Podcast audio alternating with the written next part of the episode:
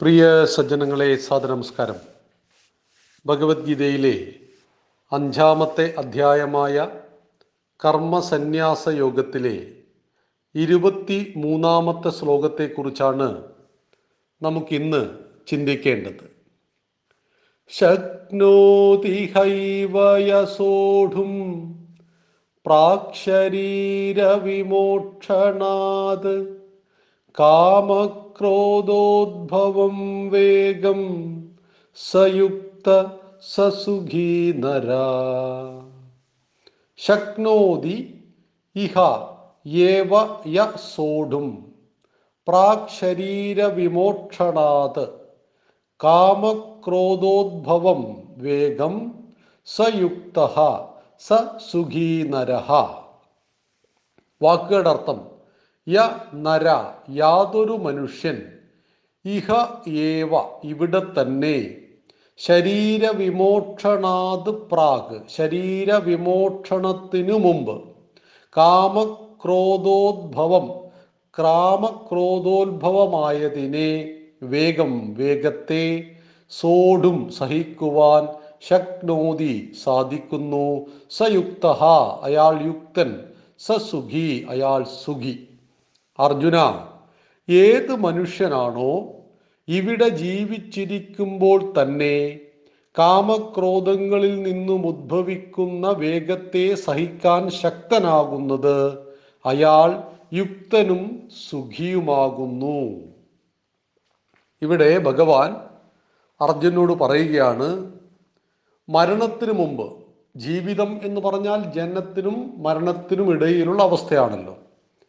അപ്പൊ ഇവിടെ മരണത്തിന് മുമ്പ് കാമക്രോധങ്ങളിൽ നിന്ന് ഉത്ഭവിക്കുന്ന എല്ലാ വികാരങ്ങളെയും സഹിക്കാൻ ആരാണോ ശക്തനാകുന്നത്? അയാൾ യുക്തനും സുഖിയുമാകുന്നു. അദ്ദേഹമാണ് യഥാർത്ഥ സുഖം അനുഭവിക്കുന്നവൻ. എന്താണ് ഭഗവാൻ ഉദ്ദേശിക്കുന്നത്? യാതൊരാൾക്കാണോ ഇവിടെ ജീവിച്ചിരിക്കുമ്പോൾ തന്നെ കാമം ക്രോധം മോഹം ലോഭം മതം മാത്സര്യം തുടങ്ങിയ വികാരങ്ങളെ തടുക്കാൻ സാധിക്കുന്നത്. യാതൊരാളാണോ അതിന് ഉത്സാഹിക്കുന്നത്? അയാൾ യുക്തനും സുഖിയുമാകുന്നു. ശരീര വിമോക്ഷണം എന്നാൽ മരണത്തിന് മുമ്പ് എന്നാണ് അർത്ഥം.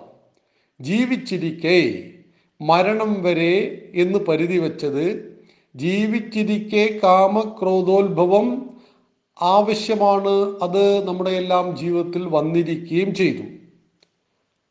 ഇവിടെ കാമവും ക്രോധവും ജീവിതത്തിൽ വരും.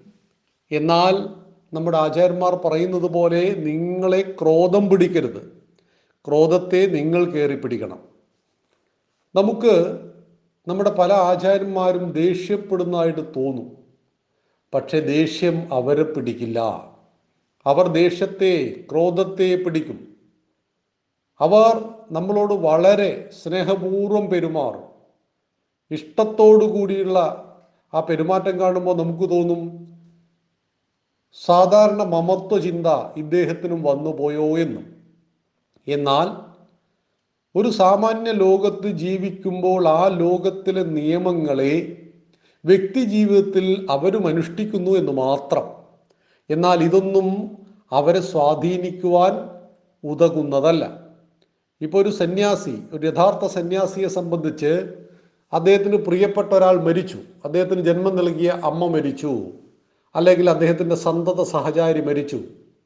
അദ്ദേഹം പൊട്ടിക്കരിഞ്ഞ് നിലവിളിച്ച് ബഹളം ഉണ്ടാക്കുമോ? ഇല്ല. കാരണം മരണം ഒരു യാഥാർത്ഥ്യമാണ്. ജനിച്ച സർവതിനും നാശമുണ്ട് നശിച്ച സർവതിനും ജന്മമുണ്ട്. എന്ന തത്വത്തെ സാക്ഷാത്കരിച്ച് ഇന്നല്ലെങ്കിൽ നാളെ നിശ്ചയമായും മരണം ഓരോരുത്തരുടെയും ജീവിതത്തിൽ വരുന്നതാണ് നിശ്ചയമായുള്ളതും അനിശ്ചിതത്വമുള്ളതും. എപ്പോൾ വരുമെന്നറിയില്ല. അതുകൊണ്ട് അനിശ്ചിതത്വമുണ്ട്. നിശ്ചയമായുള്ളത് അത് യാഥാർത്ഥ്യമായതുകൊണ്ട് നമുക്കെല്ലാവർക്കും അത് അറിയുകയും ചെയ്യാം. ഇതുപോലെ മരണം വരികയോ പോവുകയോ ചെയ്യട്ടെ. നമ്മുടെ സുഭാഷിതം മുമ്പ് പറഞ്ഞിട്ടുണ്ട് നിന്ദന്തു നീതി നിപുണ യതിവാസ്തുവന്തു പണ്ഡിതന്മാർ നിന്ദിക്കുകയോ സ്തുതിക്കുകയോ ചെയ്യട്ടെ. നിന്ദന്തു നീതി നിപുണ യതിവാസ്തുവന്തു ലക്ഷ്മി സമാവിശതു ഗച്ഛതു വാ യഥേഷ്ടം ധനം വരികയോ പോവുകയോ ചെയ്യട്ടെ. അദ്വൈവവാ മരണമസ്തു യുഗാന്ധരേവാ. മരണമിപ്പോഴോ യുഗങ്ങൾക്ക് ശേഷമോ വന്നുകൊള്ളട്ടെ. ന്യായാസ്പദ പ്രവിചലന്തി പദം നധീരാഹ ധീരൻ ന്യായമാർഗങ്ങളിൽ നിന്നും വ്യതിചലിക്കുന്നില്ല. നമ്മുടെ മനോഹരമായൊരു സുഭാഷമാ സുഭാ സുഭാഷിതമാണ്. ധീരൻ ധീയുള്ളവൻ ബുദ്ധിയുള്ളവനാണ്. അവൻ ന്യായമാർഗങ്ങളിൽ നിന്നും വ്യതിചലിക്കുന്നില്ല. ഇവിടെ ഭഗവാൻ അർജുനോട് ഉപദേശിക്കുന്ന സന്യാസത്തിന്റെ യോഗ്യതയിൽ ആരാണോ ഭൂമിയിൽ മനുഷ്യനായി ജീവിച്ചു കൊണ്ടിരിക്കെ തന്നെ. എല്ലാ സാമാന്യ മനുഷ്യനെയും പിടിച്ചു കുലുക്കുന്ന കാമക്രോധ മോഹലോഭ മതമാത്സര്യ വികാരങ്ങളിൽ നിന്ന് മനസ്സിനെ തടുത്തു നിർത്തുന്നത്. അതിനെ നിയന്ത്രിക്കുവാൻ കഴിയുന്നത് ആർക്കാണോ? അവൻ സുഖിയാണ്. അവൻ യുക്തനാണ് എന്ന് ഭഗവാൻ വിശദീകരിക്കുകയാണ്. മരണം ജീവിതത്തിന്റെ അവസാനമാണ് എന്ന് വിശ്വസിക്കുന്നവരല്ല ഭാരതം. അഥവാ നമ്മുടെ സന്യാസിമാരൊന്നും തന്നെ വളരെ നിസ്സാരമായിട്ടാണ് മരണത്തെ കാണുന്നത്. എന്തുകൊണ്ടെന്നാൽ ഇന്നല്ലെങ്കിൽ നാളെ ശരീരമെടുത്ത സകല ജീവജാലങ്ങളും അതുപേക്ഷിച്ചേ മതിയാവുള്ളൂ. നമ്മൾ പറയാറുണ്ട് ഒരു മഴപ്പാറ്റ. ഒന്നോ രണ്ടോ മണിക്കൂർ സമയം ജീവിക്കും. അതുണ്ടാകുന്നു വളരെ പെട്ടെന്ന് നശിച്ചു പോകുന്നു. ഒരു കോഴി പത്ത് വർഷം ജീവിക്കും. ഒരു പശു പത്തോ ഇരുപത്തഞ്ചോ വർഷം ജീവിക്കും. ഒരു മനുഷ്യൻ നൂറോ നൂറ്റിപ്പത്ത് വയസ്സ് വരെ ജീവിക്കും. കടലാമ മുന്നൂറ് വർഷം ജീവിക്കും. ഇങ്ങനെ ഭൂമിയിൽ ജീവിക്കുന്ന അനേകം ജീവജാലങ്ങളിൽ മുന്നൂറ് നാനൂറ് വയസ്സ് വരെ ജീവിക്കുന്ന ചില കടൽ ജീവജാലങ്ങളെയും കൂട്ടിയാൽ ഉണ്ട് എന്നതിലുപരി ജനിച്ച സർവതിനും എത്ര വർഷം കഴിഞ്ഞാലും നിശ്ചയമായും ഈ ശരീരം ഉപേക്ഷിക്കപ്പെടേണ്ടതാണ്. അത് ബ്രഹ്മാവ് മുതൽ പുൽക്കൊടി വരെയുള്ള എല്ലാത്തിനും ബാധകമാണ്. അപ്പം ബ്രഹ്മാവിന് ശരീരം ഉപേക്ഷിക്കണമോ? തീർച്ചയായിട്ടും. കാരണം ബ്രഹ്മാവിന് ബ്രഹ്മവർഷം പൂർത്തിയായി കഴിഞ്ഞാൽ ശരീരം ഉപേക്ഷിക്കണം. നമ്മുടെ ദേവന്മാരുടെ വർഷവും നമ്മുടെ വർഷവും തമ്മിൽ വ്യത്യാസം ഉണ്ടാവാം. പക്ഷെ ഒന്നും ശാശ്വതമല്ല. സ്വർഗം ശാശ്വതമല്ല നരകം ശാശ്വതമല്ല ഒന്നും ശാശ്വതമല്ല. എന്നാൽ എല്ലാ ഉണ്മകൾക്ക് പുറകിലും ഉണ്ടാകാത്തൊരു സത്യമുണ്ട്. അതാണ് ബ്രഹ്മം. അതാണ് ഈശ്വരൻ. ഈശ്വരനെ ഉണ്ടാക്കാൻ സാധ്യല്ല കാരണം ഈശ്വരൻ ഉണ്ടായതല്ല. നമ്മൾ പറയാറുണ്ട് ഉണ്ടായ ഒന്നിൽ നിന്നും മറ്റൊന്നിനെ ഉണ്ടാക്കാൻ സാധ്യമല്ല. നശിക്കുന്ന ഒന്നിൽ നിന്ന് നശിക്കാത്ത ഒന്നിനെ സൃഷ്ടിക്കാൻ സാധ്യല്ല. ഇവിടെ അനേകം സൃഷ്ടികൾ നടക്കുമ്പോൾ ഈ സൃഷ്ടിയുടെ അടിസ്ഥാന കാരണം നശിക്കരുത്. അതാണ് ഭാരതീയ കാഴ്ചപ്പാട്. ഏതെങ്കിലും ഒരു ദൈവം എവിടെയോ ഇരുന്നു കൊണ്ട് ഇതിനെല്ലാം സൃഷ്ടിക്കുന്നു എന്ന കാഴ്ചപ്പാടല്ല. മറിച്ച് ഒരിക്കലും ഉണ്ടായിട്ടില്ലാത്ത ഒരിക്കലും നശിക്കാത്ത ഒരു പരമാർത്ഥ സത്യത്തിൽ നിന്ന് ഭൂത ജീവജാലങ്ങൾ ഭൂതഗണങ്ങൾ ആവിർഭവിക്കപ്പെടുകയും അത് അതിൽ തന്നെ തിരോഭവിക്കപ്പെടുകയും ചെയ്യുന്നു. പഞ്ചഭൂതങ്ങളാൽ നിർമ്മിതമായ നമ്മുടെയെല്ലാം ശരീരം അഗ്നിക്ക് സമർപ്പിച്ച് പഞ്ചഭൂതങ്ങളായി പ്രകൃതി തിരിച്ചെടുക്കുന്നു.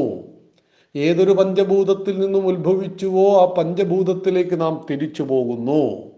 ആ മരണത്തിനിടയിൽ ജീവിതത്തിനും മരണത്തിനുമിടയിൽ നാം മനസ്സിലാക്കുന്ന തത്വം സന്യാസി ഉയർന്നു ചെല്ലുന്ന ആ തത്വം ഞാൻ ഈ ശരീരത്തിന് അതീതമായ ആത്മാവാണെന്ന സത്യത്തെ ജീവിതത്തിൽ സാക്ഷാത്കരിച്ചവനെ സംബന്ധിച്ച് ഭൗതികമായ കാമക്രോധങ്ങളെല്ലാം തന്നെ നൈമിഷികങ്ങളാണ്. അത് ശാശ്വതങ്ങളല്ല. വന്നു പോകുന്ന എളുപ്പത്തിൽ വന്നു പോകുന്ന പലപ്പോഴും അത് ഉള്ളിനെ ബാധിക്കാത്ത പുറത്ത് പ്രദർശിപ്പിക്കപ്പെടുന്ന മാത്രം ഉപകരണങ്ങളായി തീരുകയും ചെയ്യുന്നു. ഇവിടെയാണ് ഭഗവാൻ അർജുനോട് പറഞ്ഞു കൊടുക്കുന്നത് അർജുന ജീവിച്ചിരിക്കുമ്പോൾ തന്നെ കാമക്രോധങ്ങളിൽ നിന്നും ഉത്ഭവിക്കുന്ന വേഗത്തെ സഹിക്കാൻ ശക്തനായാൽ അയാൾ യുക്തനും സുഖിയുമാകുന്നു. ഇരുപത്തി മൂന്നാമത്തെ ശ്ലോകത്തെക്കുറിച്ച് നാം ഇന്ന് ചിന്തിച്ചു. ഇരുപത്തിനാലാമത്തെ ശ്ലോകത്തെക്കുറിച്ച് നമുക്ക് നാളെ ചിന്തിക്കാം. നന്ദി നമസ്കാരം. വന്ദേ മാതരം.